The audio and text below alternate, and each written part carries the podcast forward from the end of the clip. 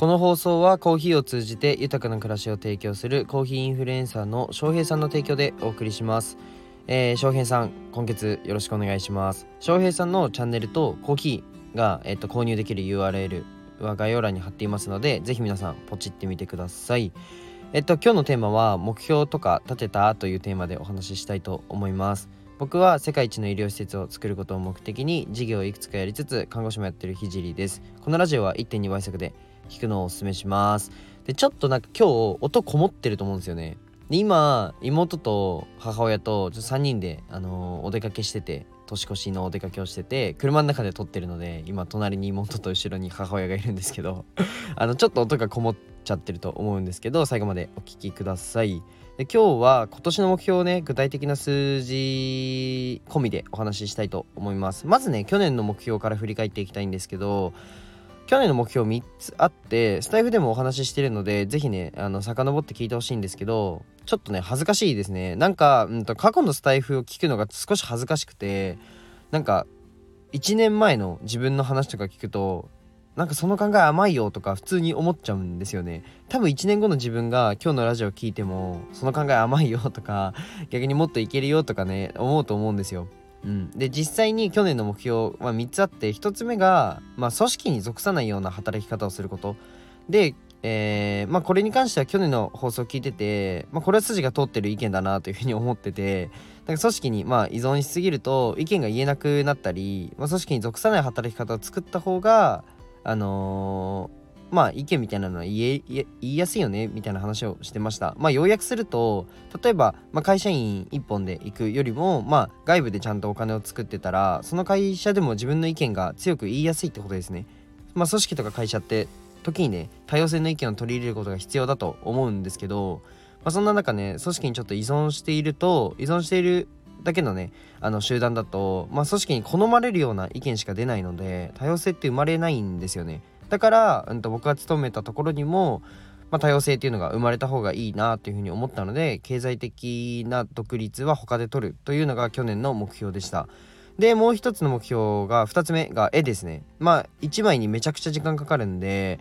うんとそれを完成させて全国選抜作家展で評価されるっていうのが目標なんですけどといっても、まあ、今年の2年にある2月にあるので、うん、とこれはまあ引き続き今年の目標にもなります。絵に関しては引き続きね目標を変えず評価されるような実績を残したいとまあ活動していこうと思います。で3つ目が発信活動についてあの目標を立ててて、うんと、去年もねでなんか去年の目標はコミュニティ作りたいって言ってたんですよ。これは甘いっすね。コミュニティ作るのは相当後でしたね。ぶっちゃけコミュニティ運営って一番難しい分野だと思うんですよ。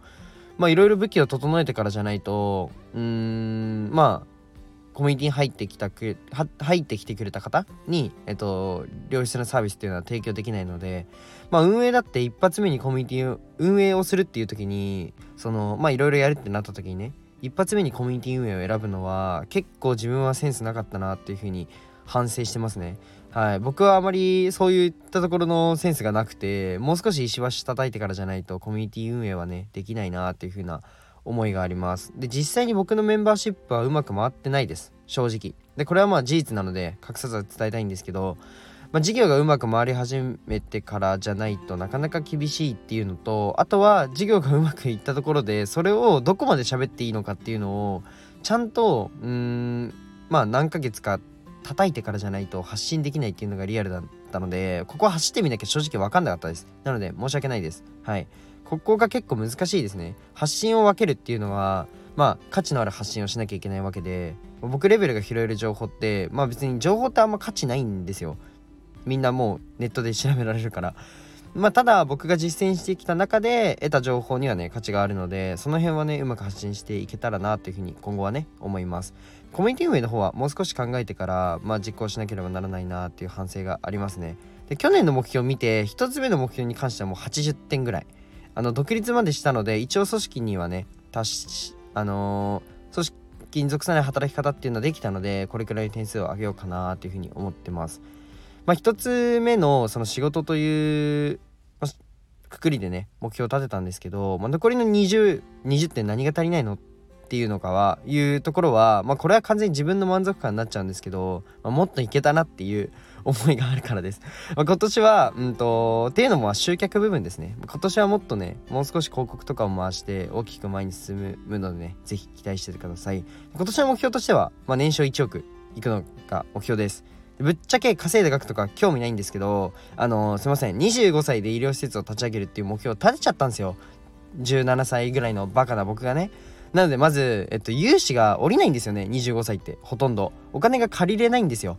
で25歳もうリアルな話。投資家ももうベットしにくいんですよ、まあ、実績がないので。あったとしても経験から判断することっていうのが多いのでぶっちゃけお金借りれないんですよね。借りることができても奥は動かせない。1000万とか数千万だったらいけるかもしれないけど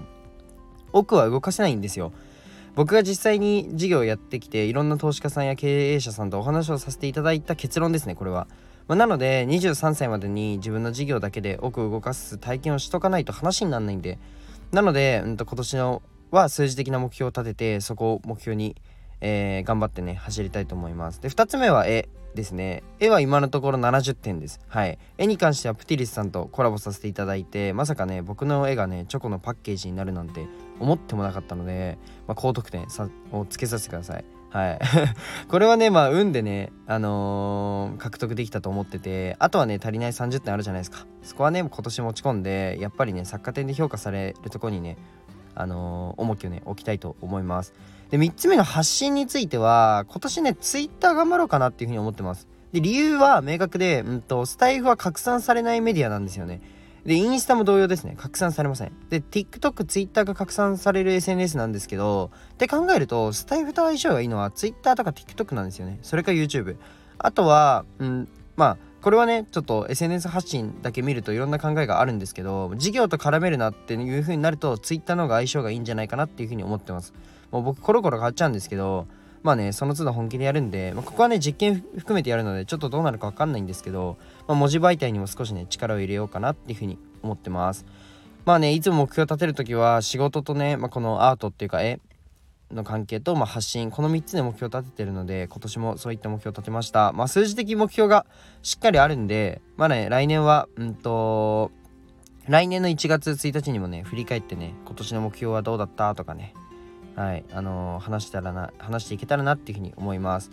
まあなんかニコニコ喋ってあのー、目標達成できたみたいなの言ってたら嬉しいなって思うので、まあ、引き続き頑張っていこうと思いますちょっとね長くなっちゃったね今日はで、えっと、最後に一つお知らせをさせてください。現在ね、音声の無料、あの SNS の無料のコンサルをやっています。まあ、今年こそは、まあ、収益化目指したいとか、えー、飛躍したいっていう方はね、ぜひ僕にご連絡ください。一人で考える時間もったいないんで、はい、経験者に聞いた方が絶対早いんで、でしかも無料なんで ぜひ皆さん来てください。じゃあ今日はこの辺で終わりたいと思います。レターで連絡待ってます。じゃあ、バイバイ。